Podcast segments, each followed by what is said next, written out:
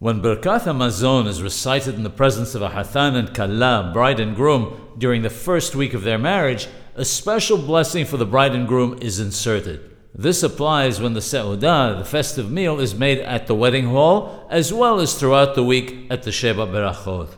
Similarly, Birkat Hamazon, after the Seudah at the Milah, includes a special blessing for the baby.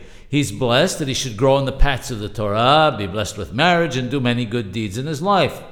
Just like the petition that's made for the Baal Abayit, the householder, is changed depending on the situation, so too these blessings should be altered if the situation requires it. Therefore, if there are more than one Hathan and Kala present at the meal, one should change the wording of the blessing for the Hathan and Kala to the plural forms.